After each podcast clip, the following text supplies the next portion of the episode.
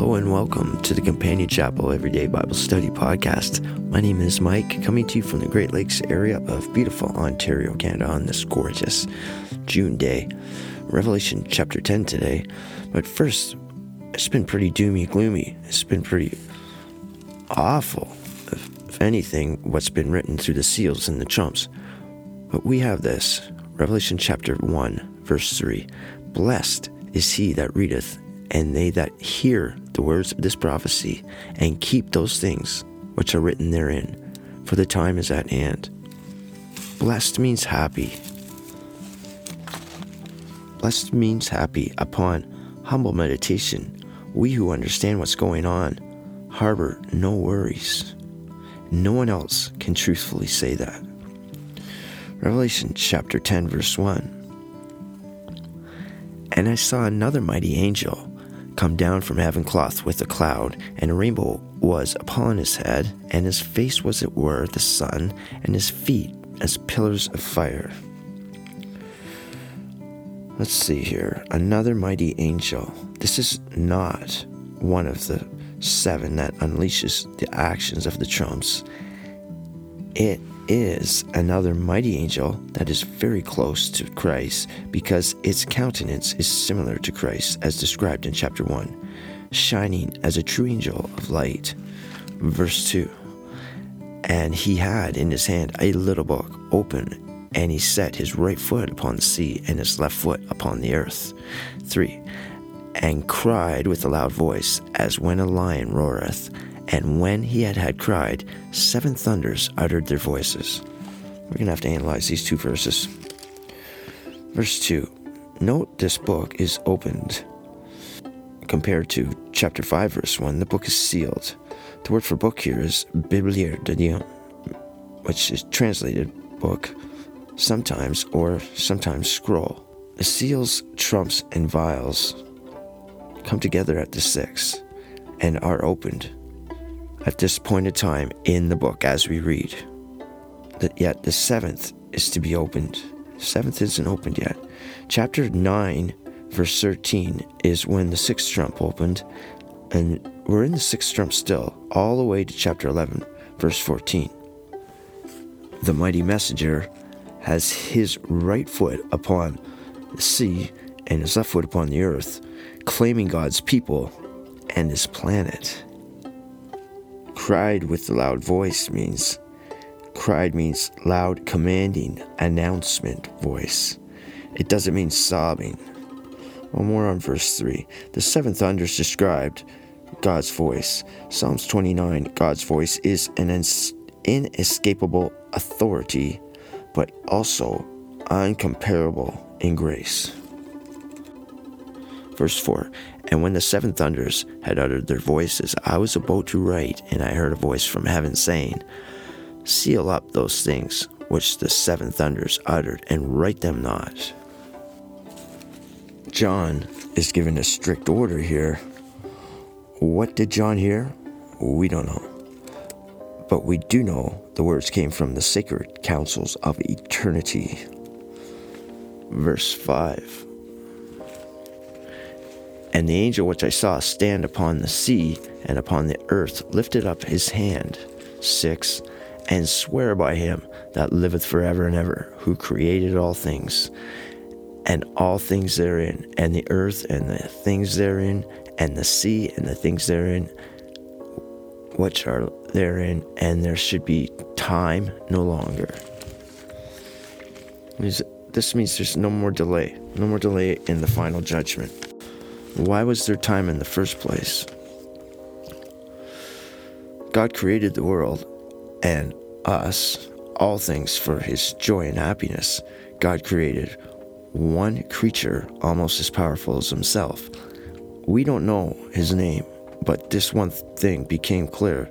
He was an adversary to God. He became an adversary to God. The Hebrew word for adversary transliterates letter for letter Satan or Satan. So that's what we call him today. Created perfect in beauty and wisdom, Satan was an anointed cherub covering the altar of God. That is to say, guarding it. We all, as angels, would have looked in awe at this gorgeous cherub and respected its authority. Satan came up with a plan to dethrone God. Satan shared that plan with all of us. The world that was, God destroyed, making it void and without form. This age came about, the age that we're in now. All of us, in our celestial angel bodies, are passed through the matrix one time, born innocent of woman. God has a plan for each of us. Satan is prince of the air with his demons, devils, and evil spirits, and four grand empires. The four, the, the four empires are belief systems and faith and worship, also known as religion. Two, second one is political systems and world politics. The third one is money, money, and commerce, the worldwide economy. And the fourth one is the worldwide edification through indoctrination of social engineering propaganda presented worldwide to every human earth on earth via the multimedia. Many followed Satan one third back to play. As for the rest of us, no matter what would ever happen, we would always have Satan's idea seated in our head. The idea that maybe we could govern ourselves just fine with Satan as the king. God had to totally put the kibosh on this and had two choices destroy everything, including us, and start over, or destroy the age, the world that was have all of us angels go through the matrix once, born innocent of woman, live in the flesh, govern yourselves with Satan as prince of the air, and God allows free will, making the time that we're referring to in verse 6. The time is a test to see who you really are. There is nothing hid that shall not be revealed. Verse 7. Verse 7 but in the days of the voice of the seventh angel, when he shall begin to sound, the mystery of God should be finished, as he had declared unto his servants and prophets. 8 And the voice which I heard from the heavens spake unto me, and said, Go, take the little book which is open in the hand of the angel, and stand upon the sea and upon the earth. The angel that's Go get the book off the angel that's standing one foot on the sea and one foot on the earth. 9. And I went unto the angel and said unto him, Give me the little book. And he said unto me, Take it, eat it up. It shall make thy belly bitter, but it shall make it be sweet as honey in your mouth.